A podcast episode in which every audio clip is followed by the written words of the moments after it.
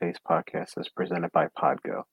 Podgo is the easiest way for you to monetize your podcast, providing podcasters with a flat rate for ad space so you always know how much you get when you include an ad from Podgo.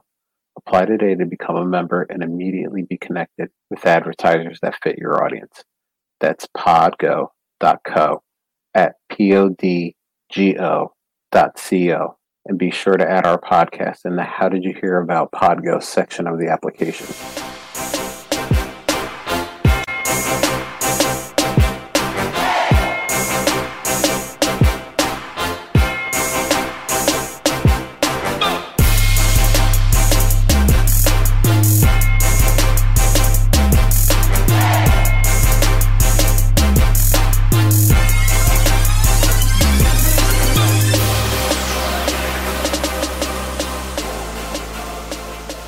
Touch the Lombardi Trophy anymore.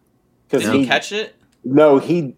Uh, I don't think he was the one that caught it. I think it. he did. Oh, did he? Yeah. Well, he had this interview because he um, apparently he dented one of the ones that they won in New England. He He's like, uh, yeah, I don't, I don't uh, touch them anymore. Because, the NFL uh, probably had him sign something to say, uh, you know, and uh, Drunk smash. He uh, literally he yeah. blamed he like blamed it on like Julian Edelman. It was like it's really funny if you find it, you got to watch it because I was like, uh, I was like, oh my god, this is something Gronk would do.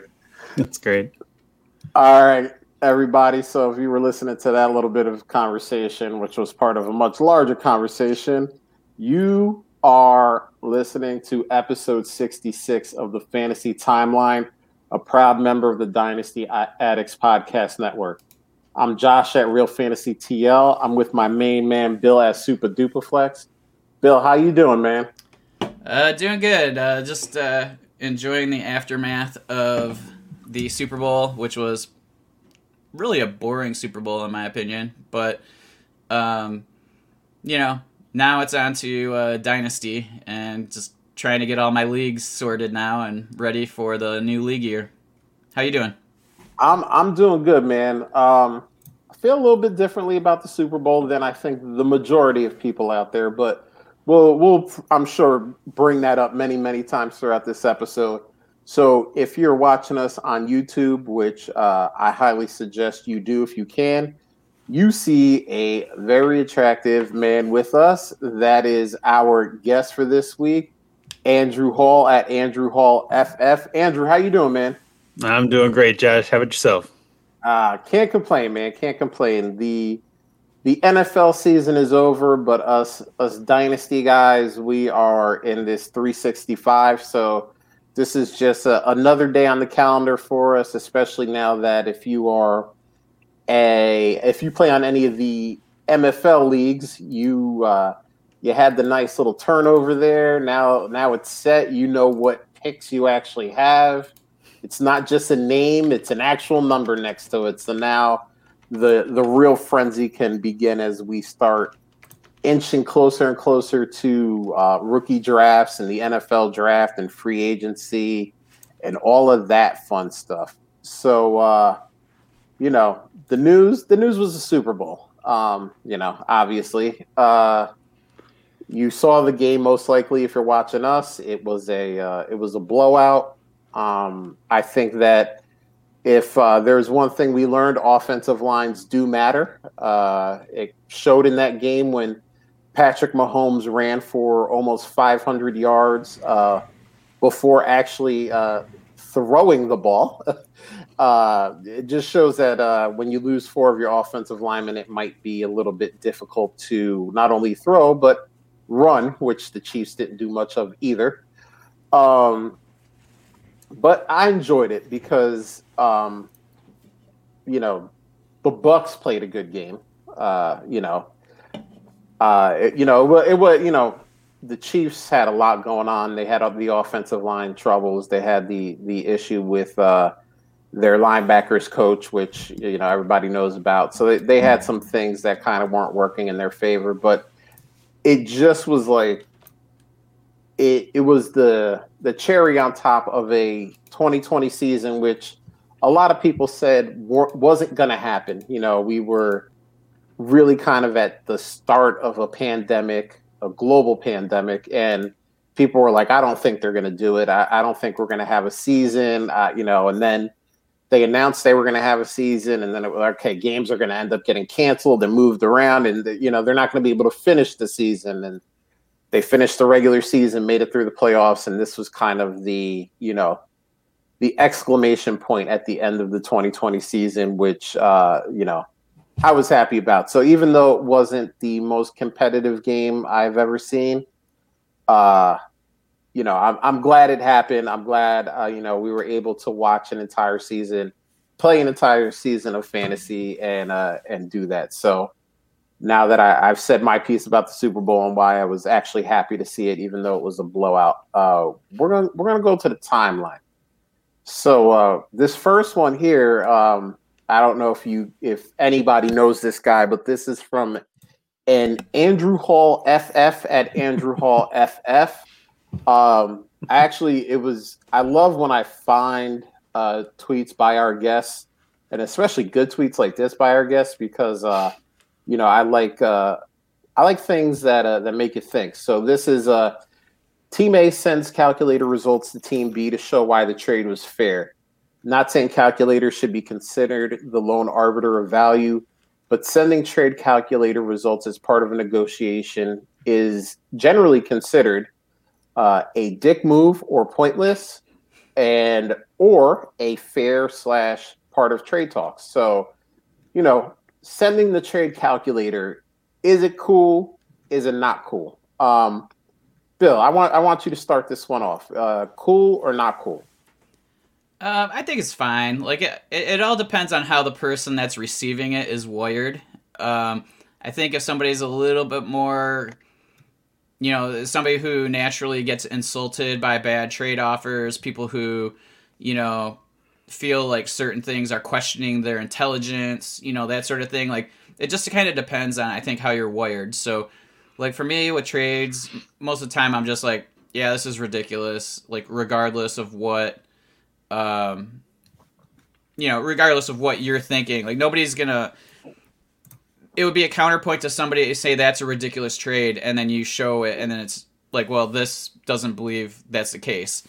Um, so it, I guess it was really just how the tool is used in response to something. Um, but I'm okay with it. Like it doesn't bother me. I mean, I would just say, okay, well, yeah, I see that and I feel like this asset is overstated in the calculator and that's why we have a disconnect. You know, something like that. So um, I'm definitely in the fair um, part of it. I'm, I'm not going to get mad. I don't think it's a dick move unless there's kind of a uh, maybe some spice to the conversation already and people are a little like heated um, then it, it could be construed as a dick move.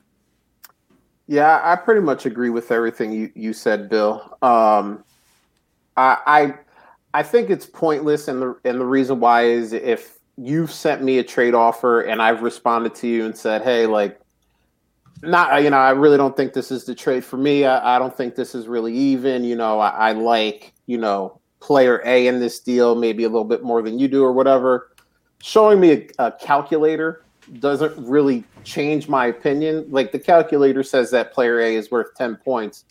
Cool. But if I think the player is worth 15 points, I don't really care what the calculator has to say because that's just my per and I could be wrong, by the way. It's not just because well, I have a feeling it's on all play- opinion, right? It's right. Not you know, right or I, wrong. If I think, uh, you know, let's just, uh, you know, random example. If I think DJ Moore is going to be a top three wide receiver next year, and the trade calculator has him more as like a 12 to 15 receiver, obviously there's going to be a disconnect in in the value. So I think most of the times it's pointless because people have their their own feelings on a variety of different players. You know, Bill and I have disagreed on players before in the past and you know, I always say like those disagreements usually can help maybe make a trade go down because if Bill likes a guy, I'm a little bit lower on a guy. Well, you know, he might come to me and say, "Hey, like you have this guy in your squad, you know, let's let's try to get something done." And I'll probably be a little bit more, you know, willing to move that guy because I don't I don't but, you know, if we're not agreeing, we're not agreeing. The trade calculator isn't going to all of a sudden shine this light in my eyes that says, "Oh my god, the way I thought about this was wrong the whole time, and now this calculator has shown me the right way. I normally don't think it's a dickish move unless, like Bill said, there's kind of that intent. There have been words said that have kind of shown it. Some more it's but in the pointless category, but I also don't think it is necessarily something to be insulted by. Maybe even if the person sending it is saying, "Hey, like this is this is kind of why I thought that why I thought this deal might work. I wanted to show this to you. Like, understand it may not get it done, but like I just want you know so that you don't think that I'm trying to either rip you off or you know uh, maybe buy something at a steep discount. I, I so it, if it's presented that, that, way, I could understand that totally. That's exactly it. And so I, I want to jump in here because mm-hmm. you guys are making great points. The, the, there was a tweet before that in the thread that I think a lot of people missed because the poll was all that got retweeted. Yeah. And the idea was I sent someone a trade. It was for, it was a pick that I was sending a third round pick for two scrub players. Right, it's not a big deal trade. It's not one of those you know Barkley for seventeen guys. It's not one of those you know what I mean. Like well the trade no, it, it's it's a little tiny trade. And I got the response back, "Are you serious? You got to be kidding me!" And then like via via chat, I was like, "That is that is a bad trade." And I'm like, "Hey, I'm just trying to start the talks." You know what I mean? Like it's a mm. little tiny trade. I didn't mean to offend. And so I sent, I just in my head, I was like, well, so if I send a trade calculator screenshot just to be like, here's where my thoughts were, it's not changing your mind.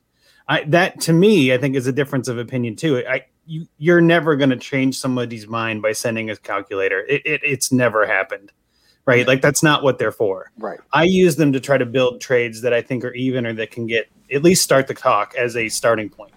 And I think that's kind of where it comes off as a dick move to some because I'm trying to change your mind. It's like, no, I'm not. I know that's not what they're for. There are also multiple of them. They're also always behind, right? They're never accurate to the moment. They, they can't be. So uh, for instance, uh, t- was it uh, Heinicke just got signed, right? His value is probably next to nothing, but then when he gets signed, his value goes up by some unknown amount, right? So if he gets signed, I now, if I have him in a league, I might value him more than I did yesterday myself, right? That's not even a calculator that tries to find the market value, which is impossible. So I almost always use it as a starting point, and then I I come back with it at the end and be like, "Hey, I wasn't trying to be rude. I'm not trying to rob you. I'm not trying to one up you. Here was my thought process. I agree that we're on the wrong page. That's fine. I'm just trying to show you where I'm coming from, so that you don't think I'm an idiot and don't know what I'm doing, or that I'm trying to fleece you or something like that's kind of the thought process. Was more of a, "Hey, here's where I'm at," not "You should change your mind." Right? That's that's the difference in my opinion. And that's what I think the trade poll, the the poll itself got a little bit people got heated because some people like bill was saying some people are just wired that way where they're like go f yourself. That's just how they're wired. That's okay. Well and i think that like you know the fact that he's like are you serious? Like that would have like led me to go all right i'm just gonna step away from this because like he's obviously somebody who takes the stuff a little personally. Like i would never send that if somebody sent me one that i felt was a bad offer. I would just reject and not even say a word. So um, that would, well, I, I guess, be, be my tell. You know yeah, what I, I send mean? trades all the time. I get responses from all sorts of people. I send thirds yeah. for two picks, all two players. All I send them out in every league. Sometimes I'm sitting sure. there just bored. You know, like here, let me send this out to three players, three three league. And so to me, it was one of those like, well, you know, I'm not. I get where you're upset, but you shouldn't be upset. It's just like it's not yeah. worth your time to get angry about this. Yeah. Know? Oh, 100 percent. And it absolutely is. And I think that's like a. It's something I learned because like I mean, I was one of the people like when I started, um, I I used trade calculators, bleh, trade calculators because I wasn't comfortable with my own valuations. So when I would send that to somebody who was maybe more seasoned, um, you know, they'd be like, "This is ridiculous," and it's like, okay, well you know, I'm just doing it off of what this website's telling me to do, you know? Right. And, it's an easy out. It's a cover. And, uh, yeah. but yeah, so like now I could see it when there's somebody who's a little more seasoned. And I mean, it, that's any of us that have play, been playing for a while. And, um, you know, somebody sends me an offer, but I don't just assume that somebody like. I mean, I guess I would under, I would assume you know what you're doing. So like, if you're making me an offer I don't like, I just reject it.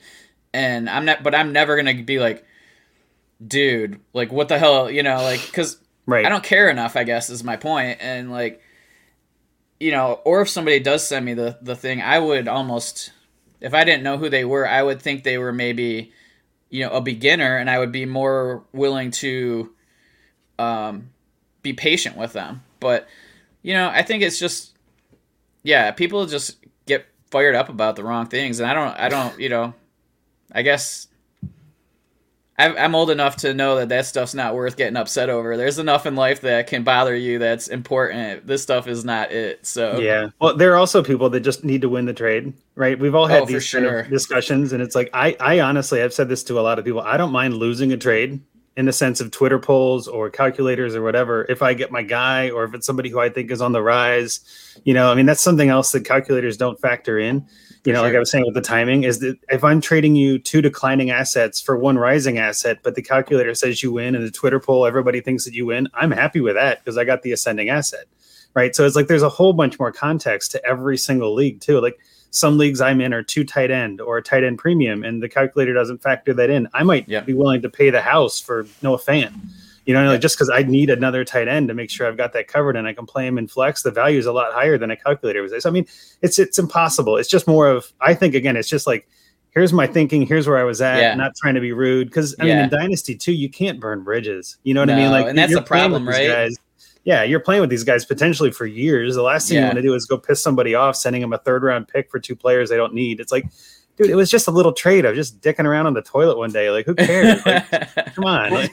And and that's like you know like because if you do that you've lost 9% of your trade partners in like a 12 team league you know and it's like damn this sucks so yeah. like yeah i get it you got like you almost got you just have to tread lightly when you do it i think you know like Yep. when you send something like that like it sounds like you did like hey this is i'm just showing you where i was coming from so it's not as ridiculous as maybe you know And or at I least do from that- my viewpoint it's not that ridiculous or Yeah, I do that a lot with players I haven't traded with yet, or like new newcomers to the league, or Mm-hmm. someone just to be like, here's here's a calculator's value. Because I I also try it, and this is maybe a little bit inside baseball, but like I don't always try to give away my values on players, right? I Yeah. kind of hold Yeah. those cards close to the chest. Be like, I don't Sure. want someone to know I'm willing to overpay for DJ Moore. You know what I mean? Like it's it's better for me not to. If I they think I'm down on DJ Moore, I can get him for a better price, you know? So that's kind of where it comes to like, hey, here's a third party. This isn't me. I'm just here's a third party. Like you said before, Bill, it's like cover. Like, no, this is what somebody said. It was fair. I don't yeah Well, a- and I I think this brings up a, a good point and and short logic. Uh, one of our boys, good friend of the show, he does something that I do, and I, I use the calculator. You know, if I you know, Same. let's just use an example. Like, hey, I want Saquon. Uh, I think Saquon's worth one first right now. All right, I put into the calculator. Calculator's like, ah, you're about two first round picks off. right. all right, now I know that if you know sending that trade is probably just going to end up pissing someone off, even if that's what my value is.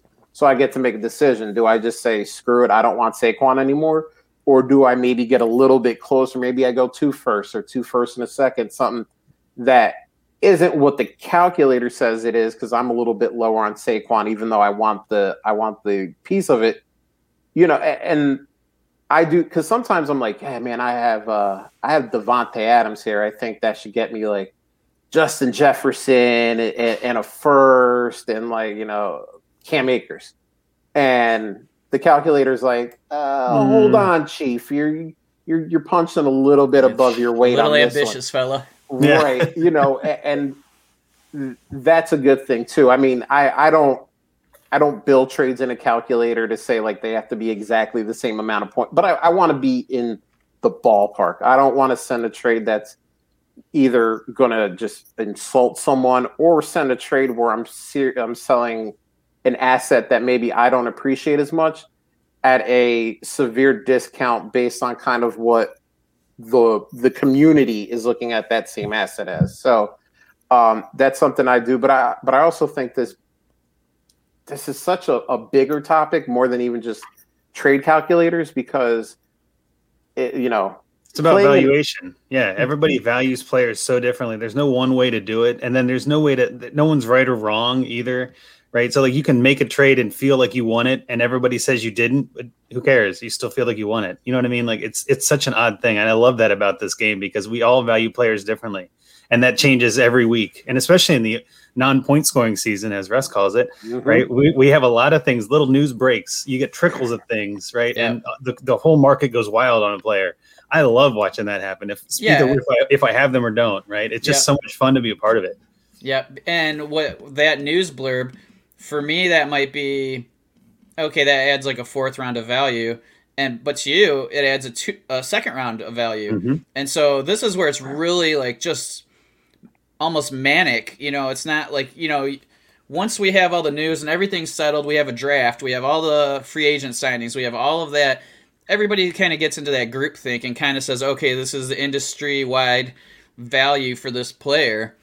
And, you know, we might err a little bit one way or the other, but like when all this news is happening, you know, you want to see how quick, you know, how important it is to react quickly and how much you want to overreact or underreact. And this is a fun time with that, like just the unknown until the draft. Yep. Yeah, yeah, and you know it's funny play, playing. You know, in a league, no matter how many, you know, ten teams, twelve teams, sixteen teams, it doesn't matter. It's like you are in a very weird, like sister wifeish relationship with all these other teams because you need to figure out everyone's different personality. You and you need to like make sure that you know you don't offend someone or insult someone and you know, sending a trade calculator to one person could tick them off, and sending it to the next team is just like, oh, like I see what you're saying here. It's just not for me. But you know, people feel the same way about comments. Like some mm-hmm. people hate if you reject the trade and don't comment. You know, some people don't give it like like, and you have to like try to you know, obviously, if you're playing with a lot of the same people, you figure out their tendencies and it's cool. But like I've had people, well, how come you didn't you didn't put a comment? Or you like, didn't counter. Like, well, no, I didn't counter. I, I was busy when I got the trade. It didn't look like something I was interested in. I just rejected. Like, I don't know. I got seven months till the season starts. I got time to counter. You know what I mean? Like, I, I'm fine. You know, and, and some people are like insulted if you take more than like 24 hours to respond to their trade offer. And I'm like, look, bro, like I understand, but like I have three kids. I have a demanding job. Sometimes I don't fucking look at the trade till the next day or two days late. I know it came in, like I see yep. it, but I like when I see a trade, I sit down and I really kind of parse. Unless it's like I can tell on its face it's not worth it for me. You know, I, you know, I'm parsing it out. I'm trying to figure out, you know, is this what the value should be? Should I ask for more? Should I offer less? Like, what's the like? I, I'm trying to figure all that out. So yeah, sometimes I can get back to you in an hour, and sometimes it's like two or three days, and it's just like that's. But some people are like, "Dude, I sent this to you like two days ago. How come you haven't gotten back to me?" And it's like, I get it, but like, I missed it, man. Yeah, take the, take the deep breath and like, let's like, we'll especially okay. in February. I mean, I, I get yeah. that if it's like week six and the trade is sent on a Tuesday and it's because of a bye week, like right it's February, man. Like, come, I, I don't, I come on. Like, I'm, I'm the same way. I send stuff all the time, and then I'm like, man, I really hope they're looking at that. And yeah. then like a week goes by, and I'm like, oh yeah, I never heard back. I must have just, you know, fallen off, like because the timer goes, you know, in right. NFL or whatever, right. like it just stops. And I'm like, all right, well, I'll send it again in a month. You know, right? So, yeah, it's just, it's just real interesting how you know, you, you play in leagues, and and there's so much psychology and just figuring out like how to keep people happy and keep those trade partners interested so that when you do want that you know that one guy or that pick you know you're on good terms with them and they're not they're not the angry wife that you know is not talking to you right now because you said something or did something three months ago that you know ticked them off so it's a fun game we play it's a fun game we play i love no it matter no matter what anyone says but uh all right, let's. That was a good one. I want to move on to this next one here. This is from Hayden at limes underscore ff. Uh, who do we like more next year, Cam Akers or J.K. Dobbins? So, uh, Andrew, you're our guest. Let, I want you to go first on this one. Who do you like? Man, I, I mean they're they're both in good spots. They're both in those kind of second year breakout candidate role and all that, but I just think the Ravens run the ball too much. I got to go with Dobbins. Um, I, I, have Akers in a couple leagues, and I would love to trade him for Dobbins plus right now. That would be phenomenal. I just I don't think it's going to happen. Um, I also have Dobbins in a couple leagues and would never trade him for Akers, Right, like I just I'm, I'm higher on Dobbins myself. I just think he's in a better offense or the better position, a better, I don't know, scheme, however you want to put it. The Rams are going to run the ball. Akers is going to have to deal with a lot of competition. I just in a new offense now with Stafford. I mean, I don't know. There's some question marks there. Give me give me the Dobbins and and I'll be happy with it. That's kind of where I'm at. All right, I, th- I think uh, I know how Bill's going to go on this one. So, Bill, tell tell the people where you're at on this one. I mean, Andrew basically said exactly like what I would say. I mean, it's just the scheme, no doubt. Like, I mean, I just feel more comfortable with that offensive line. I feel more comfortable with, um, you know, with Dobbins. He's taking. He showed he was getting a lot more play the second half of the season. I mean, the same thing happened with with Akers, but I mean, he has Henderson. Is that what? It, yeah. Yep. Um, yeah. Darrell Henderson. Yeah. yeah. Uh, behind him, who I think is a little bit more um, capable than the other running backs, um, and a little bit more prolific than the other running backs in uh, Baltimore. So, I think just with that being the reason, I mean, it's pretty, pretty easily um, Dobbins. I mean, by how much? Um, I would probably need I don't know, a mid second to consider, and I don't right even there. know if that yep. would do it for me. Um, maybe an early second. Because I mean, um, otherwise, I would just rather the guy I feel better going into the season with, and um, I mean, the value is probably I would probably need more than what the value difference is between the two. I'm gonna actually look that up on one of the calculators and see what the yeah. I was just gonna say like I wonder what the calculator says about this, but even then the calculator is a little behind, like we were saying before, and the Akers hype on Twitter especially is just getting out of hand. I mean, my goodness, everybody seems to be all over that Akers train right now, which again, it it's what we're used to. This is this is what you guys handle every week on the timeline, right? You deal with this stuff all the time. But I think if you can strike while the iron's hot and get Dobbins for Akers, I, Go for so it, please. Go for on it. On the D, uh, DTC, uh, Dobbins is worth 0.8 points more than Akers, So that's the equivalent of like a fourth round pick. I think. At DLF, it's about a mid second, like you were saying, Bill. It's about okay. a mid second more. Dobbins is a mid second more, give or take. Yeah. Yeah.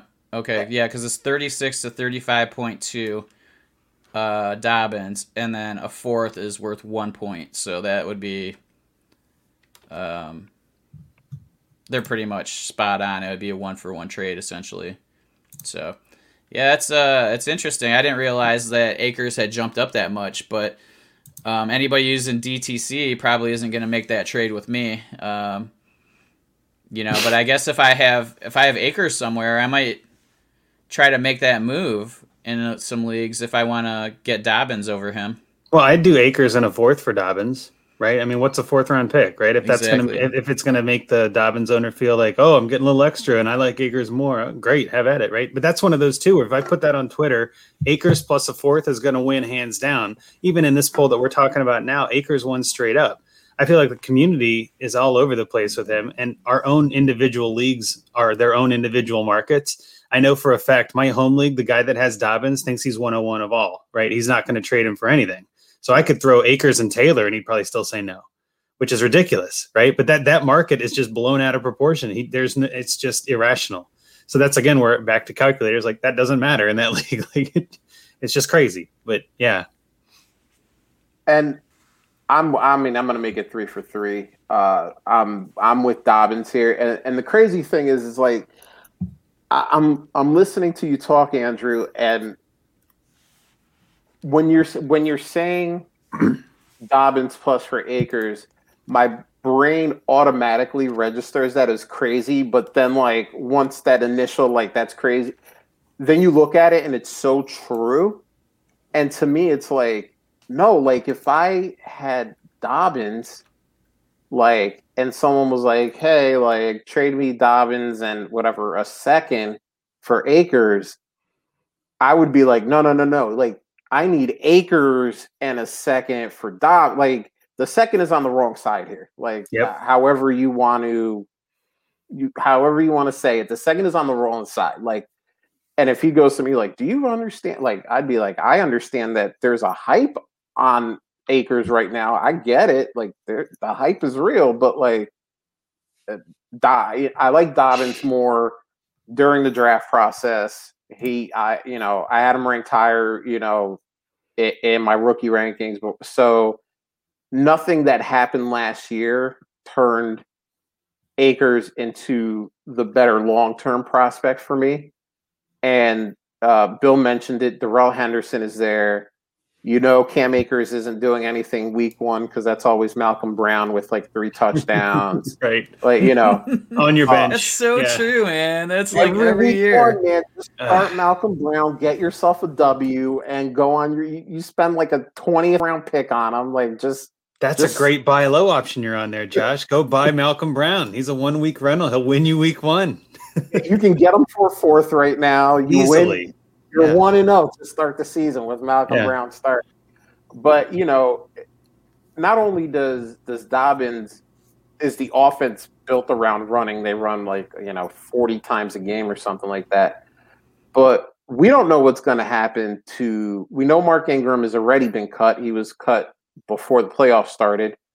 Um, we don't know what's going to happen with the Gus bus, Gus Edwards. Does someone else sign him? If he's not in town, it's J.K. Dobbins and what they sign a Carlos free agent. Hyde, Frank Yeah. Gore. Ugh. Adrian Frank- Peterson. Yeah, they Gore. like veterans, right? They got Ingram, so I could see them going out and getting a guy like that just to fill the room. I mean, Right, you know that's how we're- much they run. That's how much oh. they run. That's how much they like to run the ball. Is they want to have four options, which obviously does kind of hurt Dobbins' stock, but not not for me. I hope that uh, Gus resigns there because he is just a, a perfect fit for that offense, and I think I hope he realizes that like things aren't greener on the other side unless you get some crazy offer financially. Then of course you got to take what you got to take. But like, I mean, he is what he is. He's that role, you know, he's that that guy that's going to get you four yards when you you need it, and you know, not dynamic, but that's. That, Well, he can I mean, also do a whole like five yards a carry. It's like Yeah. ludicrous. Like Yeah. it's like a perfect match for him. Well, he can also take over and do a whole series if somebody gets hurt, right? Gus can come Right. in there and be in the third third quarter. You know, if Dobbins gets an ankle injury or needs to sit on the sideline, Gus Edwards can come in and run the ball just fine for a series. Like he's he's perfect for that role. And I agree entirely. I think he should resign. I think he's a he's a perfect complement to what that team wants. Uh, they can run two back sets. They did that a little bit this year. I don't know the numbers, but I've seen that a couple different places where you know it was Ingram and Dobbins, and it was like, well, if you get Ingram out of there, that'd be Gus, and I think that makes more sense. Um, I, I mean, I, there's a lot of competition for running backs right now. There's a lot of new guys, you know, coming into the league. There's a bunch of veterans that just aren't ready to get out of the league. So I think it's there aren't that many spots. I guess is what I'm saying. So I'm I'm with you, Bill. I think it makes sense for Gus to stay put.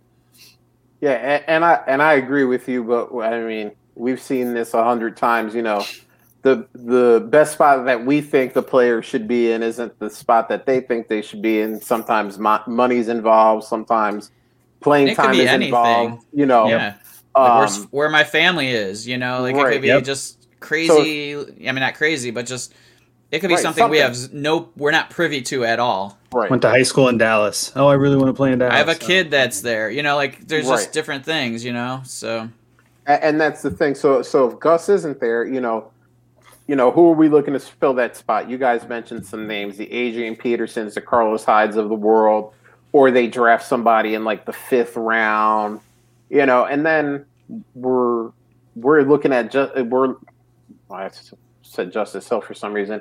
Uh, we're, we're looking at He's still there. Yeah. yeah, he's alive. Um, we're uh, we're looking at J.K. Dobbins all of a sudden. We're like, wow, there's not you know, there's not a real kind of person there to take take stuff away from him like Gus Edwards was doing in, in a limited workload. and and just in the if you play the game kind of playing the market in a way like this is like a that's a play that you could make that's almost like free right so like you if you are willing to make that trade and give up a third let's say even like so you give up uh um why am i already blanking out on his his name I don't Gus know.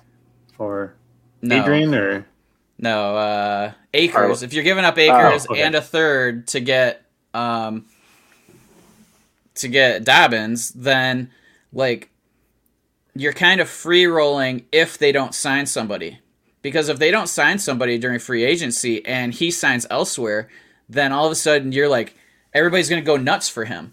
And then Yep. you'd be able to trade him for more if you're not you could trade him for I don't know, throw in one of those other rookie backs, right? Swift plus Taylor yeah. plus. Yeah. Or Sw- or you might get Swift if you like Swift yep. better, and you can like do a lateral move, or maybe you do a third and Dobbins for Taylor if you like Taylor. You know, there's there's more opportunity that way, and if nothing hap- comes of it, you're still with a you get you lost a third, but um, there's there's some opportunity. Like if they end up drafting a guy in the fifth, nobody's gonna be afraid of him all the way into the beginning of the season. So the value on Dobbins will be astronomical right. if that were to happen, where you know you're not going to have that opportunity with Akers.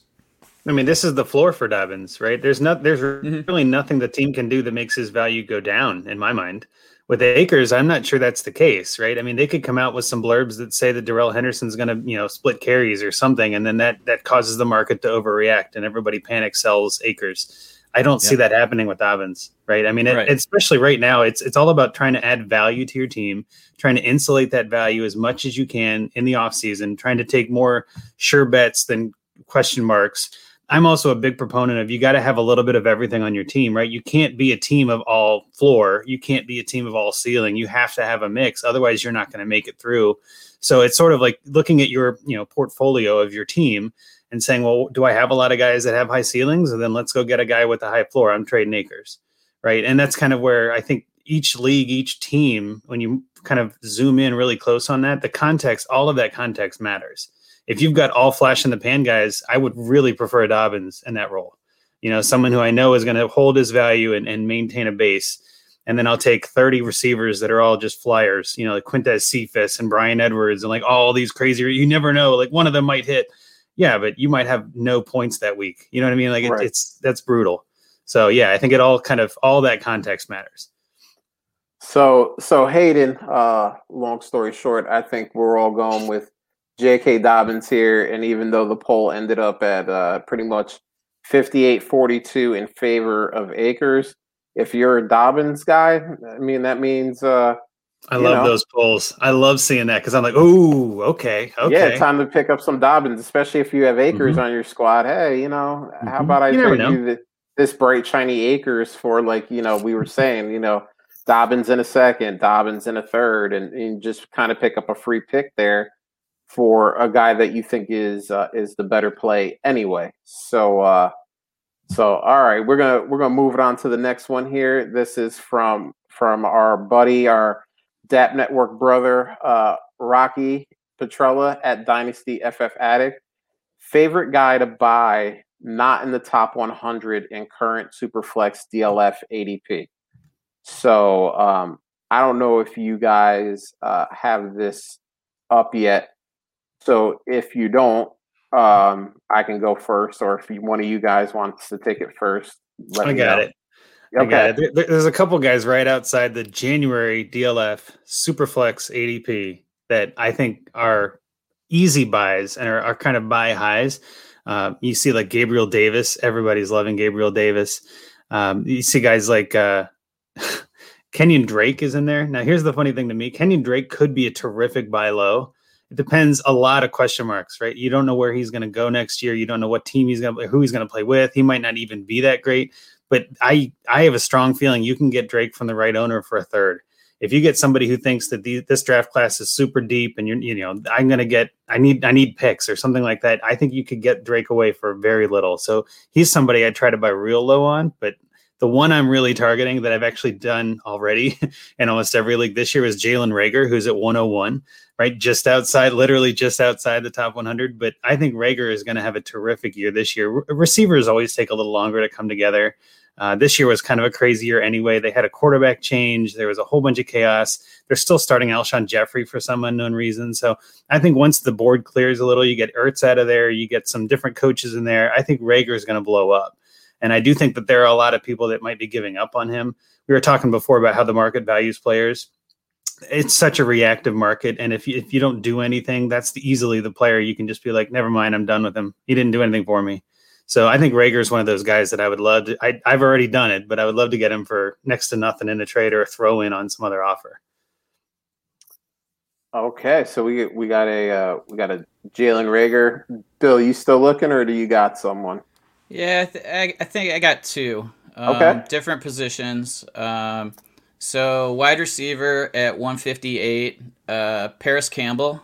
Um, he looked really good uh, when he started out before he got hurt. He was like getting targeted left and right. Uh, that first half, I guess it was. But I mean, just think if you prorate that. I'm kidding, but um, like extrapolate know, that out. Yeah, right. And uh, he he looked, you know, he looked like he was at least going to be a part of that offense, and that's a positive thing. And and so I think you know he might be somebody to shoot for.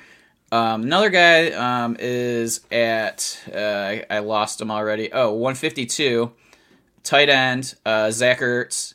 Um, I mean, for 152, that's like just easy money to me. Like, I mean, if he doesn't work out, big deal. But you know, he's probably moving on to another situation. You know, I, I imagine they may they may cut him or maybe move him. Uh, so it just because of the because they have a bunch of financial issues, right? So that would at yeah. least help them a little bit. And uh, you know, they have Goedert, so that's another guy you know that you could maybe shoot for a little bit more if you're you're happy with him. But you know, I don't know how much things change uh, with Wentz not being the quarterback. Um, you know how that's going to affect the whole offense and like where the you know the targets are going to go and that sort of thing. So um, I would rather just roll the dice on the cheaper Ertz and see what happens. Well, and if you're looking at it too, there's one of the drafts somebody took him at 124 that really elevated his value. So he's even really going lower than that. He's going around 160, 170, which I mean, if that's where the market's valuing, I'm right there with you. That's a buy. Yeah, you're like what? Hands that's down. like 15th round. I mean, wasn't, wasn't he like tight end four two years ago last mm-hmm. year? I mean, he was last going year. He this, probably was. Yeah, still... I think he was going into the season yeah. like top yeah. four. He was that top second tier tight end, and then he just fell off. That yeah. talent doesn't go away. He's not 50. Right. I, I right. I'm there. Yeah, he, he yeah, he's 30 years old, so it's not even like he's he's still in that prime of tight ends. Like. Yep you know, tight ends last a little bit team. longer than the other positions, and yeah. Well, and and man, he I think he could definitely such see such a value spike. Like, what if he goes to, what if he signs in Jacksonville? Trevor Lawrence, big DJ Chark, James Oof. Robinson. Now you have that. Like, are, watch that graph just go straight to the moon after he signs there because you know the Trevor Lawrence type plus Urban. Man, could you imagine what what Twitter would say if Zach Ertz signs with you know with the Jacksonville Jaguars or something like a yeah. team that is desperate at tight end? That it would go nuts. He'd be tight end four all, uh, overnight. I mean, or, or uh, you know, what if he signs in? Um, what if he signs with the Jets and the Jets take Justin Fields or Zach Wilson at two? Now you have this brand new quarterback they have Denzel Mims, which is another guy out, outside of the top 100. Yep. If you want to do some buying, I bought I bought a share of him uh, during the playoff run. I was out of it, so I sold uh, Adam Thielen for a first and Denzel Mims. Um, but you know, uh, they got Denzel Mims. They got you know this brand new quarterback. Now they have Zach Ertz. You know, it's going to be depending on where he goes, you could see a lot of excitement that brings that skyrockets that value. What if he goes to Seattle?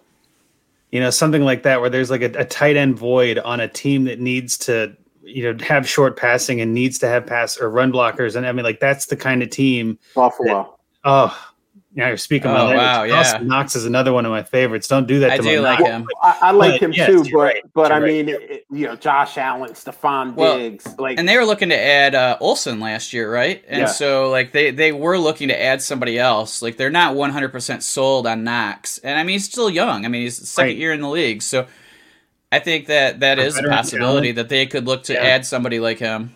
He could really help calm Josh Allen down too. You know what I mean? Like help him out. So you know that that that's what I'm saying. Like I have a feeling that you know if he signs in the right spot, all of a sudden, if you can get him now at that, I, I forgot what what uh what spot you said, Bill, 160 or 170, something like that. But if you can get him at that spot now, and then he signs at one of these like prime locations that really doesn't have a tight uh an elite tight end to speak of, you're just to see that value skyrocket. Uh, my uh, my guy, and this is a continuation of everything I was saying last year during the uh, during the lead up to the draft. A 136 wide receiver 53, Bryan Edwards. Hell and, yeah. Andrew know, just uh, did a backflip on screen. and, and look, you know, if you look at the the grand total of Bryan Edwards' season, you don't see anything that really is exciting. But he missed weeks four through ten with injury, and then also followed that up by missing weeks fourteen and fifteen with injury as well. But weeks two and three, and let's remember, this isn't a season where there was no training camp, no, you know, these guys were pretty much coming in and hitting the ground running. Uh, week two against New Orleans, two receptions for 42 yards. Week three against New England, two receptions for 48 yards. So the guy wasn't getting a ton of targets, five total targets in those two games, but he's clicking at over 20 yards per reception. And then obviously he kind of blew up a little bit and people kind of saw him week 17. Didn't matter for us uh, us fantasy guys, but you know, again, just two receptions, 51 yards, and a touchdown. So we know that this guy can be explosive. And, you know, Darren Waller is a beast. He's a stud, but they can't throw it to him every time. they got to throw it to someone else. And I think Bryan Edwards is that guy. He is a big dude that runs fast and can catch the ball. And at wide receiver 53 at 136 in ADP, like you can you can do a lot worse than a guy that has that kind of upside. So uh, I'll let everybody in the listener league know now that uh, at 136, that's who we're taking. So uh, and another one that just I was scrolling down like way further to see if there was anybody that caught my eye, and at 214 is Gerald Everett. Uh, he's leaving. He's an athletic, you know, kind of the guy. He's not going to be a great blocker, so that's the kind of tight end you want. You want a guy that's going to be running routes, and you know he goes to a new team, maybe gets a little bit more opportunity. Um, you know, maybe he's a guy that you know for pretty much nothing you might be able to hit on. You know, so so that's somebody somebody that I would look at later in the drafts, or maybe He's you can get him for like Andy a third. Dalton. How is he going behind Andy Dalton?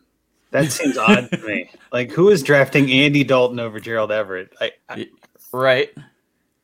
I mean, I guess I would say I would trade Gerald, like I would trade away Dalton for Everett, but in, in Superflex, obviously the trades are a little different than ADP. But at the same time, I I would really rather have Everett. I mean, he could be a starting tight end for you. That's nuts. Yep or Njoku. I mean, there's a lot of tight ends. I think there's like once you get between like probably from tight end seven to tight end twenty, like there's they're pretty much all in like the same tier. Yep. So it's like once you get past those first six, it's almost like, all right, I'm just gonna sit back until like in a startup for all you people that are listening from our listener league. Uh, you could probably sit back and wait a long time to grab some tight ends later in the draft. That's right. Yep. Let us let us draft Kelce and Kittle and Waller. You guys get those. That's uh, what I mean. Let us get, you the get those guys. late round guys. Well, I mean, since uh, since we're on the tight end theme, I, I also scrolled down a little bit. Uh, 186 in ADP, tight end 24, Blake Jarwin. Everybody was hyped up on Blake yep. Jarwin before last season. Obviously, he gets hurt in week one, but we saw what Dalton Schultz did, at least while Dak was around, and some and somewhat with you know the Andy Dalton, Ben DiNucci, Garrett Gilbert mess that they had after Dak. And if we can imagine a more athletic, uh, just overall better tight end in Blake Jarwin, I mean, he could be a guy. And I mean, at tight end 24, worst case scenario is you, you know, you, you miss. But I think he's a guy that can really go out there, especially if Dak is there and Dak is healthy for 16 games and and really produce for you. Well, something that's funny about Blake Jarwin is that, uh, and this is kind of back to what we've been saying. This time of year is when values really start to shift. His December ADP was 224. So he rose two values in ADP and he didn't do or change nothing. Ha- like he isn't healthier than he was a month ago. You know, he's still not playing. He's still not scoring points. But the market is saying, "All right, yeah, we'll take him now." But they weren't taking him in December, right? That, that's I, that's so odd to me. Um, but it's the "What have you done for me lately?" crowd, right? He hasn't scoring points. I don't need him. But in January, that's fine. I don't mind if he's not scoring points. Nobody is. So yeah. So by Yeah, April, he'll be a top recency fifty. pick. bias. It's ridiculous. Yeah, yeah. Give it a couple months, he'll be top ten tight end. so so remember that listener league. Blake Jarwin, use your first round pick, or you won't get him. No, first is way too early. You get fifth or sixth, you should be fine. I don't think you're going to get a lot of competition. You should be. Oh man, um, that's awesome. So uh, so Rocky hitting us with a good question, and I'm sure Rocky is just trying to uh, just trying to pick brains here and see uh, see what uh what we're thinking out of guys out of the uh, outside of the top 100. But uh, let's move on to uh, to JL's question. JL at J Lefko NFL.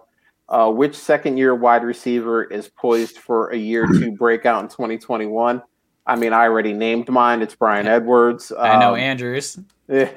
But yes, we have the same one. Um, And Reagor, right? I mentioned Reagor. you That's mentioned, yeah, logic. mentioned Yeah. Reagor. So we got Gabriel got. Davis, I talked about, right? That's another guy that I think could I, have a I love second him, year. man. Yep. If, I- if I Yeah, can he get- should be taking over for John Brown. I think. Yeah. Um, you know, kind of playing that role a little bit. That's a good spot you want to playing after Mm. Diggs. I mean, he's going to get the top coverage. I mean, in all honesty, you could see Gabriel Davis become the next Calvin Ridley, and I know that's high praise, but that's kind of where that team's going.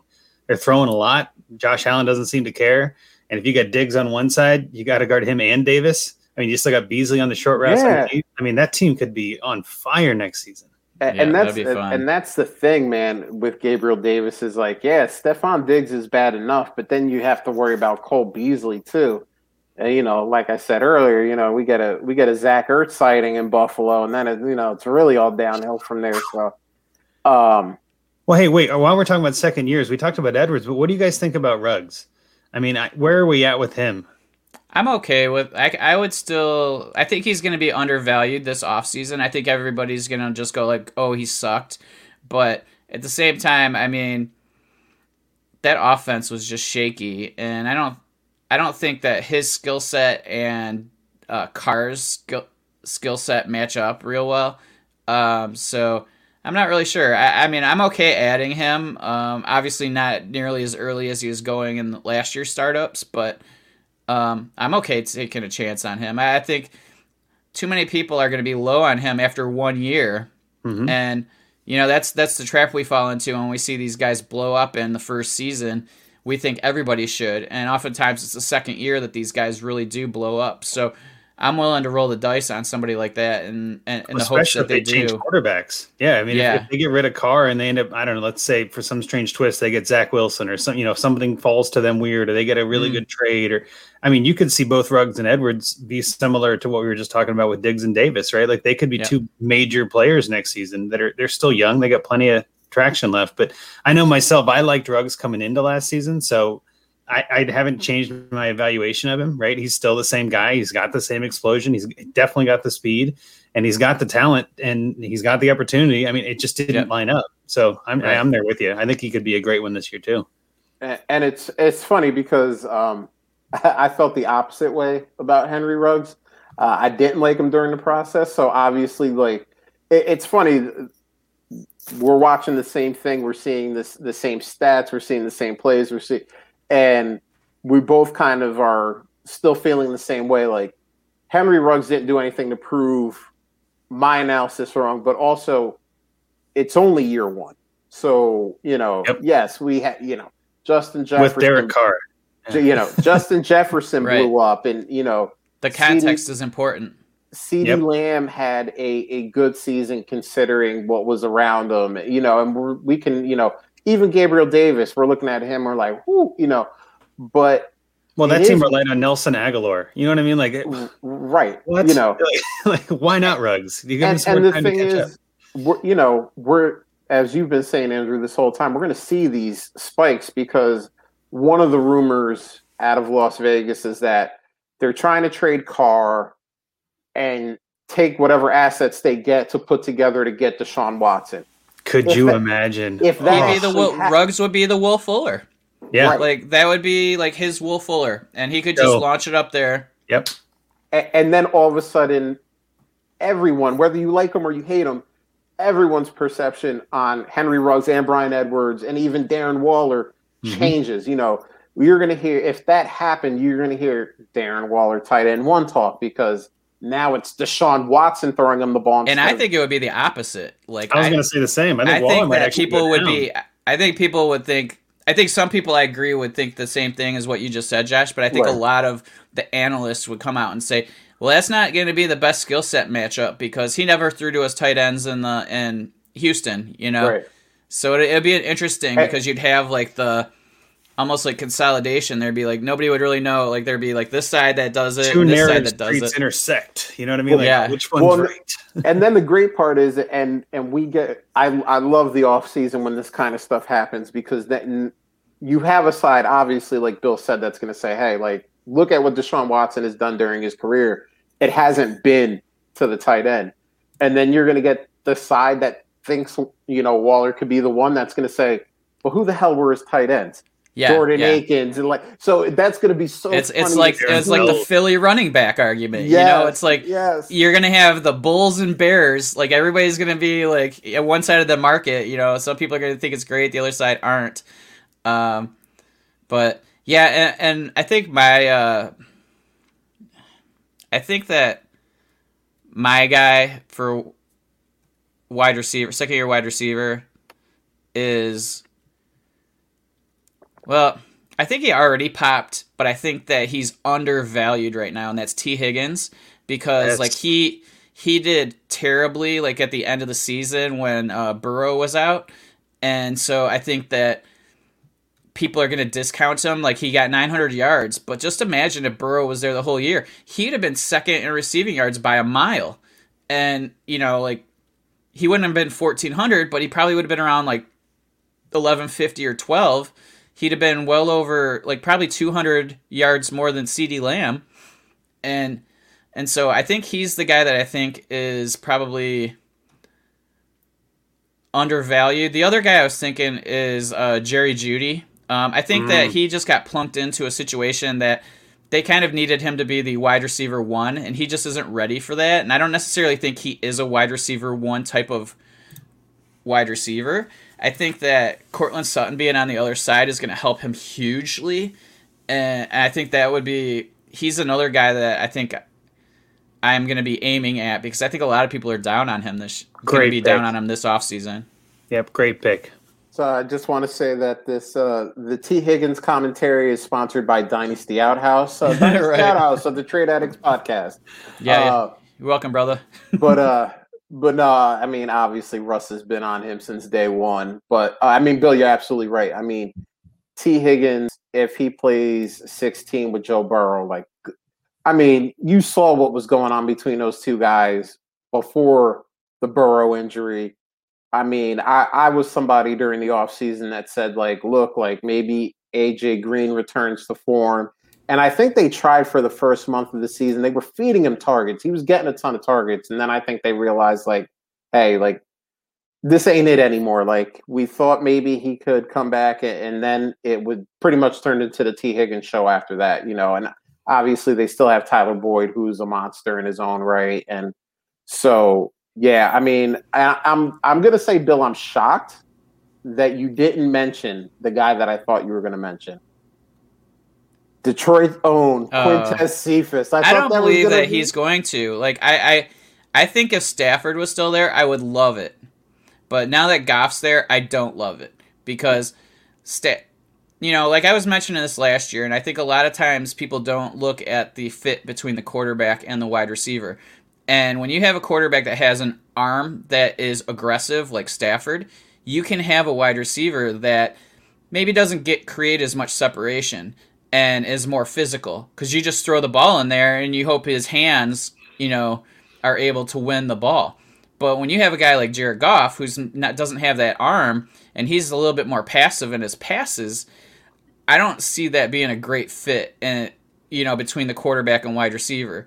So that's why I'm like super high on some of these wide receivers in the Ram or for the Rams this Yes. year because now you got kind of like a YOLO quarterback that is going to just I mean these guys have will have not seen anything like it. Like and that's that's what's exciting to me. Um like we don't even know like what that offense is going to be like. People people think this is a reasonably lateral move and I think that they don't understand the the true difference in skill set between these two quarterbacks and it's going to be a lot of fun to watch. The only issue that could be is that Stafford's arm is so strong that these guys aren't used to catching passes that are thrown that hard. Um, you know, like Calvin, he had to retire because his hands were so destroyed because of of Stafford's arm, and you know the same thing with uh, Golden Tate mentioned it. He's like, man, I mean they're fastballs, you know, and Yeah. so so that's the tough thing, and and that's why you know like it didn't surprise me a little bit that Ebron did better when he went to uh, Indy. Like he had bad hands. Like you're not gonna have great hands catching a pass from a guy who can gun the ball like that. So then he goes to somebody who has a little bit more you know touch and you know everything's not a fastball, and he he can catch some things. So.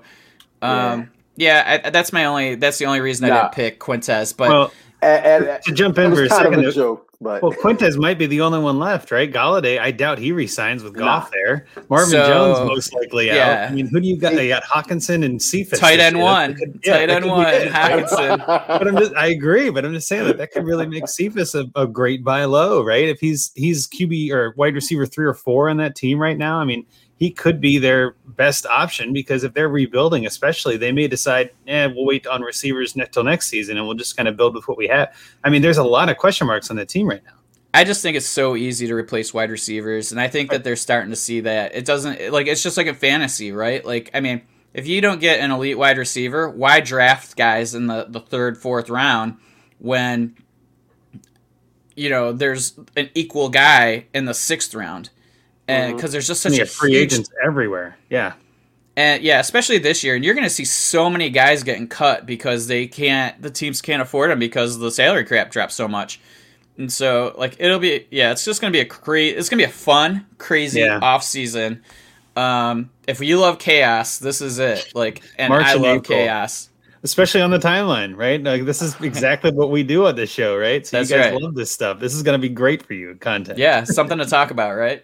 Every I- I love it. And, and talking about chaos, uh, Steve brings up an interesting question. If we could go back to Vegas for a minute, uh, what do you do with Nelson Agholor? Because Nelson Agholor was the wide receiver one for Vegas this year. So I, I believe he's Sell. a free agent. Sell, So sell, sell, sell, sell, sell. I mean, no, no who- I don't want him. It- it's just too risky for me. who knows where he ends up? I mean, and let's face it, he's probably not ending up somewhere where he ends up becoming the wide receiver one again. I mean, most likely.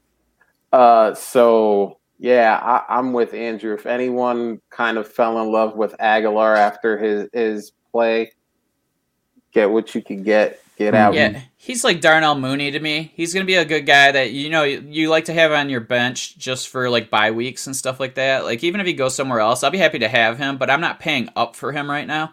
I think that like after like if he ends up not re-signing with the Raiders, you can get him at a discount. So it's kind of one of those things like, eh, I'm not gonna make a move for him uh, until I know where he's going. He's not a bad throw in, right? I mean, if you're Yeah, looking, uh, yeah. you need one little piece. You do you, you like the trade, but the guy sent it and it's a blind trade. You're like, man, I'll send Agholor and I'll take it. Like, for why not? I agree with you, but at the same time, like, I don't. I, eh, I don't like trading for players I don't plan on starting at this point in the offseason, Yeah, the right. non-point scoring season. I like trading and consolidating a little bit. Let's get some picks, maybe. Let's do something there. But then as we get closer to August, that's when I start to spread some of that value around and make sure I got depth for the season. Yep. But I mean, you're, you're not wrong either. I mean, Agholor is one of those guys, and in some leagues, he could be on waivers even. Right, Yeah, you could have somebody sure. that just at the end of the year they're like, "Well, I'm not keeping him." You know what I mean? He's not signed, and we just had. I know Sleeper just went through and did all their IR uh, designations were all removed. So in all of my leagues, I went and cut everybody. That I was like, you know, here, screw it, let's just get rid of things. Is that what you can add? Because you can't add players unless your IR is valid. Right. So I was like, we right. might as well just cut, you know, cut some of this in the herd. So there could be a lot of leagues that he's on waivers, and he might be better than a guy you've got like Marvin Hall on your bench or Antonio Callaway on your bench that you just keep hoping, and you're like, all right, Agholor's probably better than that guy. You know what I mean? Yeah. Like, all right, there's some of those players. Mm. So he's a good throw in, or yeah, or something like. I mean, if you really are feeling like you're light at wide receiver and you just need a little depth, but I, I can't see that being the issue, right? Like, there's Same, so yeah. many wide receivers Yeah. out there. It's like he's just another one of those. He's a jag, right? Like he's Yeah. just truly a jag, and it's just. Yeah, I mean he's like a late third rounder, or maybe you can get him in a four with a fourth round rookie pick or something. That you're Especially just if you're like- on the clock, right? Yeah. Everybody, when you're at 402 and you're on the clock and you're like, I don't know any of these guys. None Yeah. of these guys are really going to be players I'm going to start. And I'll take Agholor, sure, why not? Like, it's, Yeah, right. who knows? I'm with, I'm with you on that one. So, all right, we're gonna we're gonna move it on here to uh to our, our man, and we uh we mentioned him earlier. He he's in the chat right now. Uh, short underscore logic at short underscore logic. Uh, what's the best slot to draft out of for a dynasty startup this year? Let's say you had the first pick of which slot you wanted. Where are you picking? 101, maybe discuss different strategies and tiers or whatever goes into it. My guess is the 104 is probably the smartest pick. So Andrew, I'll give you a little uh little behind the curtain on this one. Uh we uh we just picked uh Kentucky Derby style for our uh our listener league draft. So short logic won the 100 yard dash to get first for his uh, draft selection. So he went with the 104. So uh, I think he is is looking to uh, to maybe get some uh, confirmation that what he did was right. Um, but if you're in that situation, Andrew, you have the you have the first pick of your uh, draft slot in a dynasty startup. Uh, what are you going with? Well, I think the, it depends again on context. I hate using that, but it's it's the answer. If it's a league that I, I know is going to be active, or I know the startup draft is going to have a ton of movement in it, give me the 101 all day because I'll move back. I'll, I'll tell acquire assets. Give me the 101, and then I can trade it for a 104 and 304. You know, something like that, right? Like Mhm. you can start to gain a little bit of value on your team. I love doing that in startup drafts, but if it's a league that I don't know anybody, or I'm a little uncertain about how trading is going to go, or uh, it's somebody that I, it's a league that I know has players in it that I've got other leagues with that are kind of hesitant to move around. I, I don't mind the 104. I don't think that's a bad pick. It's still probably a little too far for me. I still like 101 in almost every single situation. Um, I also, and maybe this is again strategies. What he wants some more info on. I like picking at the turn because you can kind of see how the board falls to you. You can make a reach and not feel like you're reaching because you're like, well, I got 23 picks till my next turn. It's not really a reach. I'm going to get my guy.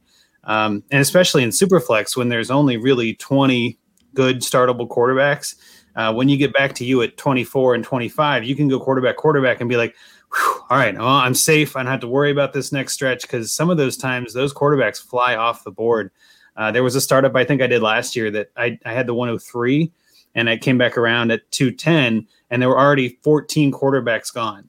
And I was just like, Wow. so I took Davante Adams. I'm like, you Right. know what I mean? Like, because that guy's still there. I'm like, well, okay. Like, I, Yeah. shoot, I, so and at 103, I took Lamar, so I didn't really need a quarterback. But it was like by that point, I was like, I'm just playing the board now. So I like being at the ends if I can. Uh, I, I will say that's different in redraft for me. In redraft, I like to be in the middle because it's it's only this year and the values, the trades aren't as often, at least from what I've noticed. Yeah. But in Dynasty, give me the 101 and, and I'll make it work for sure. So, so Bill, if um, the two of us hadn't been tied together during the hundred yard dash and we didn't come in uh, Do the That- three legged race. dead dead last in the hundred yard dash, so our our spot was uh, chosen for us pretty much. Man, um, we we uh we were like uh, eleven. you know, we started out with gusto. We were like in the top four, like at about I the thought we seventy, and then no, now we just petered out.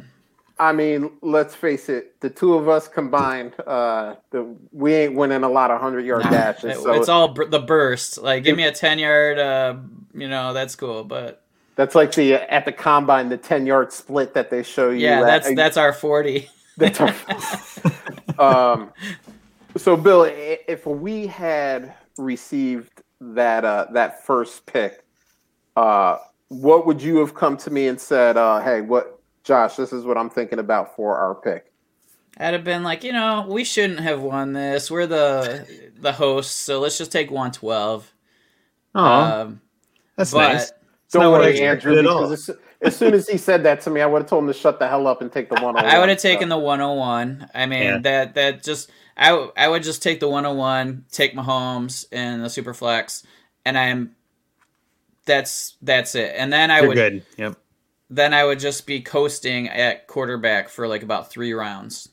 See, and th- and this is what's going to make our listener league uh, draft fun because Bill and I are, are co-owning the team, and I, I may even uh, uh, live tweet this as, as it's going on. Please. I'm, Sounds I'm like more a lot of work.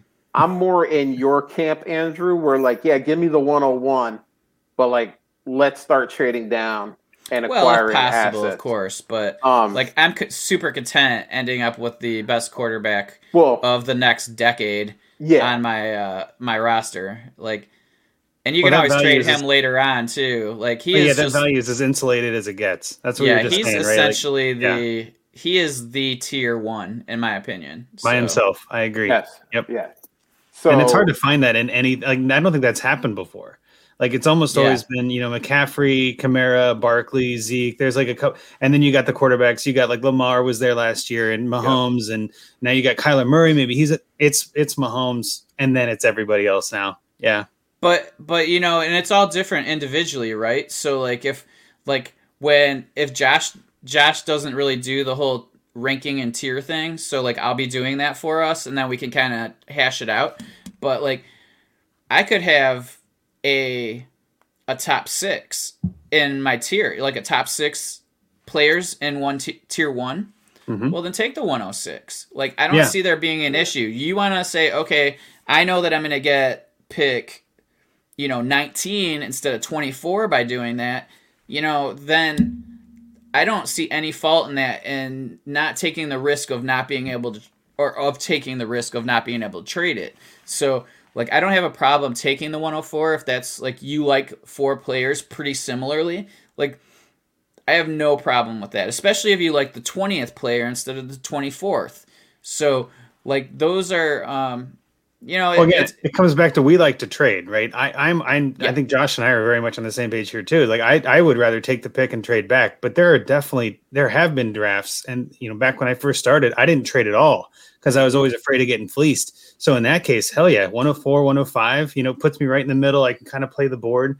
But Yeah. as I've as I've done more of these, it, you get more risky, or you just kind Yeah. of really like, I ah, don't know, I'll try it again. Let's try it this way. So and you don't have too. to react to the runs as much when you're Yep. Right. more towards the middle. So I totally get that, and I think that that's a more cons- conservative decision, Yep. and I can't fault that. Like no. I'm totally down with that, and you know, so I don't think it's a like it's not what I would do, but I don't think that it's wrong. I think the only wrong answer is 112. Right. I mean, I think we oh all agree that's the And one see, nobody. like I, that was what I said. So no, I'm just saying, like, I just think that's the one place that if you have to pick, why would you take the? I mean, other than being polite to your listeners, that's a good point. But I'm just saying, I'm you know, nice if you're, yeah, you're a terrifically nice gentleman, Bill. yes. But I'm saying, if you if you if it was my team, why would I take 112? Okay, I like 12 and 13. I guess you know what I mean. Like that's kind of nice, but I don't think it's anybody's first choice. I mean, every Right. other pick is ahead of that. But yeah. yeah, 104, 105, 106, sure. Yeah. And he's in the chat. He said, "Well, well, mistake one is in the books for me, but it, but it's not a mistake, and here's why: Not a mistake. No. one four, you still have a lot of opportunity if your goal is to trade back. You have a lot of opportunity to do that because let's face it, we're talking to Superflex here, so it's going to be Pat Mahomes at at one hundred one. Honestly, I would I would guess three out of at least three out of the top four picks are going to be quarterback. Maybe Josh Allen gets in there. Maybe Kyler Murray gets in there. When you Uh, might have somebody Deshaun like Herbert or, or Prescott or somebody jumps up at three and takes something interesting and kind of changes the cascade of the whole first round too. I've seen that happen where You you're could like, oh, CMC at uh, four Sure. and you know win the league because CMC just says, you know, here I go again. players in one. Yeah, exactly. A- and you know, and all of a sudden, yeah, let's say let's say Deshaun Watson is there at, you know, at 104, you know. Are you telling me that like, you know, especially if he gets traded to a team, he's happy now, maybe you know we mentioned Vegas before. You know, well, if yeah. he wasn't happy and he played like that, I don't want him to be happy. Man, you know, uh, you know, but let, let's use you know Vegas as an example since we were talking about it earlier. Now he has Henry Ruggs, a deep guy. Now he has Bryan Edwards, a big dude that can run. You know, he has Darren Waller, who's a monster. He actually has a running back in Josh Jacob. Like all of a sudden, we're like, oh my god, Deshaun Watson, like he's going to throw for like seventeen thousand yards this year because you know now he's finally surrounded with like some real talent, and they have a good offensive line in in Vegas, which he doesn't even know what that looks like having played in Houston for as long as he has. So, um, all of a sudden, you're going to get, you know, people are going to knock on that door and say, hey, like, uh, let's trade. So, yeah, a mistake. Honestly, no spot is a mistake. You can turn any spot in the first round into, you know, into quality, whether it's through a trade, whether it's by making a good pick, you know, uh, it's good. It's this will be a fun league, and I think maybe uh, maybe I'll live tweet some of uh, the discussions that Bill and I have about. Uh, Don't be giving my uh, inside info. yeah, it'll just be our arguments where I'm like, no, no, Bill, no Patrick Mahomes. We're we're trading. We are not taking Patrick Mahomes at 111. On to the next tweet. yeah, we're not doing it. Let other some other sucker take him at 112. How about that? Um, so he- here's a good one, and you know, obviously, Andrew, now you have a little bit of context. This is from John P at JPip6. Dynasty Superflex tight end 1.5 premium startup strategy from the 111. Who do you hope would fall to you in the first, or and who are you reaching for in the second? So, uh, do you so, want me to answer this so you guys don't give anything away? Oh, no, I'll no, give no. I'll give away the answers. Oh, we're gonna we're But gonna go ahead. answer. We're gonna answer. Well, well, I mean, okay, if, if I'm at 111 and it's coming down and it's super flex, right? So I'm I'm probably targeting a quarterback with at least one of those two, right? If it depends on who's available, but there have been so many times I say that and I get in the draft and I end up coming out with, you know, like Davante Adams and Saquon Barkley. You know, where it's just like there's some crazy values that fall, and I'm one of those guys that likes to play the board or play the room, and I'm like, 100. yeah, let's let's just take the best player. I can figure out quarterback later. You know, I'll end up playing, you know, Ben Roethlisberger and Mitchell Trubisky, but I got two studs at these positions. I mean, so it's hard to it's hard to predict that far away, and I, I hate using that as an answer. But at 111, I mean, so many things can happen by then. So I would say going into it, I'd probably say, well, I'm going to look for a quarterback at 11, and then if I don't, if I see a crazy value, I'll look for him on the on the turn back. But even then, I, I don't think you need to reach at either of those picks either, because there's usually somebody else reaching, from my experience, and I'll just take the value because at this time of year, you really just want to try to get value. That's the whole point of the non-point scoring season is just put value on your team, and you can trade it, move it later. That's the way I play. So that's kind of my answer. Is I don't know if I'm reaching for anybody, but that's my strategy. Well, and, and I think too, and you know, th- this is just talking obviously in like generalities, but you're talking about a 12 team super flex here. So the person at 111 has they have 111 and then they have 202. Yep. So at some point, unless they are really confident in picking up QBs later, they're coming out of those two picks with at least one QB. Like, you know, whether now I'm not saying it's 111. I'm also not saying, you know, it's not 111, but you know, unless, you know, I mean, our our uh our brother Rocky Petrella is is picking at 110 in this league and he, you know, he's Mr. You know, I'll get him later. Give me the the Ben Roethlisberger. I'll take the the 35 plus year old specials and you know a Jameis and you know maybe a Dwayne Haskins stash and you know Are rookie drafts included in the draft, or is yeah it rookie picks picks, are, are, yeah. included. because that's yeah. another that's another wrinkle too because i could see at Yeah. 111 or even at 202 maybe taking 101 if they're available and just saying all right well now i got trevor lawrence too so like that's a quarterback but at the same time like that having the picks in the draft it makes it more fun because adp kind of shifts down a little bit more yeah and so Right. i mean that's another wrinkle too is that if somebody takes the 101 at 109 right now you're like well okay so there's a crazy value coming my way right so that's just Yeah. where i value things but yeah and, and when is your draft you said it's next week Starts Start. next Wednesday. Yeah, Yeah. so you've got only a little bit of time, really. It's not like it starts in May or something. I mean, you're gonna you're gonna be right in the throes of the uh, you know non-point scoring season hype. So that'll be fun. Someone will, someone will take Cam Akers uh, at uh, at 103 and uh, Oh, and, and move it along. Actually, it's Larry Monkey. He's crazy enough to do that. So, uh, but go ahead. I hope Justin Herbert falls to 111 and CeeDee Lamb at oh, 20 202. man, you let me get CeeDee Lamb. You ain't gonna hear the end of it. I'll tell you that right now. I will tell. We're I not will, picking them. I'm just giving out BS answers. So I'm, that, I'm telling you right now. If you, I don't care if we get them at 202, 302, 1002. yeah, it's You better let- not be 202. You let you let that here- would be here a reach. Here you go. Here's here's a fight that uh that I'll Let's look be, at uh, that ADP, see where he, Oh, he's uh, 29. He's third round ADP. Listen, Okay. we got to take him at 202. Yeah, so we'd have to take him at 202 if we want him. You got to grab him in. We're not taking a wide receiver. Fir- at first fight of the 202. draft. Bill won't let me have CeeDee Lamb. What the fuck, guys? but um, but yeah, I mean, but you're right, Andrew, because like 111 is like, you know, there are 10 people in front of you, which means like some at least one thing is gonna go wild. You know, like But he said, who are we reaching for in the second round? So that would be a read. Yeah. CeeDee Lamb. That's who we're reaching for. But at this time of year, the only people drafting right now are degenerates like us, right? So like Yeah. it's it's always going to be crazy. That's what I love about drafts this time of year is that you really kind of whittle out all of the the chaff and like all the people that barely play. They're not drafting in February. No, they're not serious. So it's going to be great. just I'm us looking forward to hearing about it. That's right. Now I will say that uh, the the person picking at, at uh, 112 is also a Dallas Cowboys fan. So maybe CeeDee Lamb doesn't even make it to us at 202. And uh, If you Good. want him, you got to take him at 201 because they're going. He's He's, gonna- going to 202. He's going to so pick Dak and uh, CeeDee Lamb. good stack. Yeah. listen, That is a good stack, actually. that that Dak ain't making it past 111. I'll tell you that right now. Somebody better take him You guys are taking seven players at both picks. How is that Yeah. possible? Yeah. because we're trading. We're we're always trading. we're gonna have seven picks in the first two rounds. How did we do it? I don't know. We Who just wants traded. Bill? Josh is trading me during the draft. I would never trade Bill. What Bill would it take? What would it take, Josh? Start not 202? I mean, like, start up It wouldn't take that.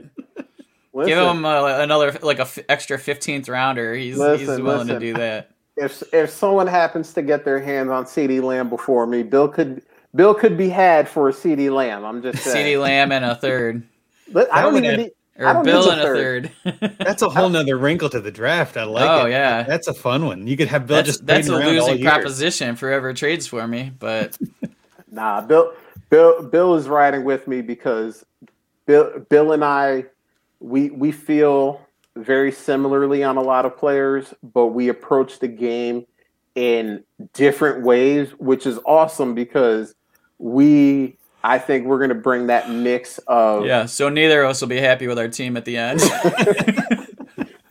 Perfect. Nobody's Bill. happy. Everybody wins. yeah, a hybrid of garbage. Bill, But- listen, you know, you're you're a Lions fan, so you're never happy, and I'm just, you know, I'm just perpetually cranky, so I'm never happy either. So I mean, let's well, I'm it. I'm that as well, just because of I'm old and cranky. But but uh, but all right, yeah, let's hit this last one. okay, let's hit the last one on the way out. So this is this is from Steve D, who's also in the chat at FF Swirly. How amazingly awesome is Josh Allen? If you were a true Bills fan, would you be able to live with yourself if you passed on him at the 101 in Dynasty Superflex startup? So Drew, Drew, who I've also seen in the chat, it, uh, has the 101 in the listener league. He picked the 101 and he is a he is a true blue uh, pun intended Bills fan. Uh, I I had a I had an agreement from him that if the Bills had won the Super Bowl, we would uh, we would both jump through cha- tables and raise money for charity. That's right. Unfortunately, uh, you know that didn't happen. But uh, Drew, Drew's gonna have to make a big decision. Is you know is he gonna you know just take some guy from another team that he doesn't he doesn't follow and root for, or is he gonna take Who lost the Super Bowl? Like, why Yeah. would you take a loser? I mean, he didn't Oh, even do. He didn't even idea. look good. No. like, Andy lost me a bet. He he needed to get a touchdown at the end, so I could have gotten 275 yards and won a bet. Yeah, and guess and what? Players can't catch. Oh, just yeah. Guess what? Patrick throws Mahomes, right to the other team, not to them. Yeah, and guess what? Patrick Mahomes doesn't have. He doesn't have Stefon Diggs. He doesn't have Cole Beasley. He doesn't have any of that. So I mean, Drew. I mean, if it were me, uh, you know, Patrick Mahomes, hashtag not my quarterback. You know, I think I'd go with Josh Allen. You know, take him at the 101. It's your only every, chance to get him. He's not going to make it back. You no, know, he absolutely won't. You know, let you know. I'm just saying, if it was me and you know Bill and I had the 101, I don't think it would be much of a fight between Dak We'd Prescott be taking Jared Goff and Jared Goff. I don't think yeah. that fight would uh would last too long. But you know, it would not. but uh, but you know, Dak Prescott 101. But I don't have that pick. You know, Bill and I don't have that pick. So you know, it's true, we don't. Unfortunately, you know, I can't you know put my money where my mouth is. But I mean, Drew, I'm just I'm putting that out there for you. Maybe you know Patrick Mahomes, he just had surgery on his foot. Who knows? They might have to amputate that thing. I think you go with a. I think you go with with Josh Allen. You know, hit two good feet. Uh, Stefon Diggs.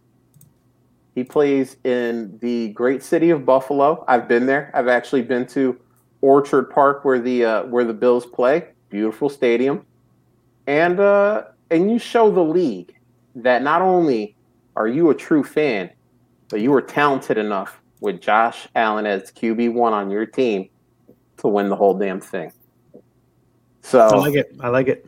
I think on that note, I think we uh, I think we ended with a uh, with a great question. We ended on a high note. So, Andrew, thank you for coming on, man. Thank you for oh, my uh, pleasure uh, taking the time with us. It was a great time. It was a ton of fun. Um, you know what? I want you uh, on the way out.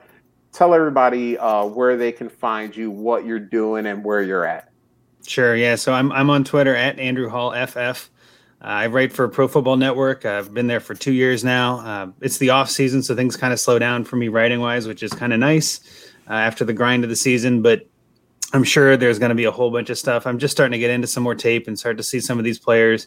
There's a whole bunch of rookies in the third round that I've still I don't even know who they are.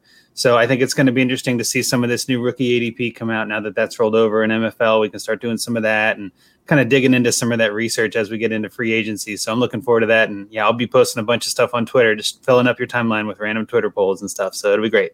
Yep. Follow Andrew.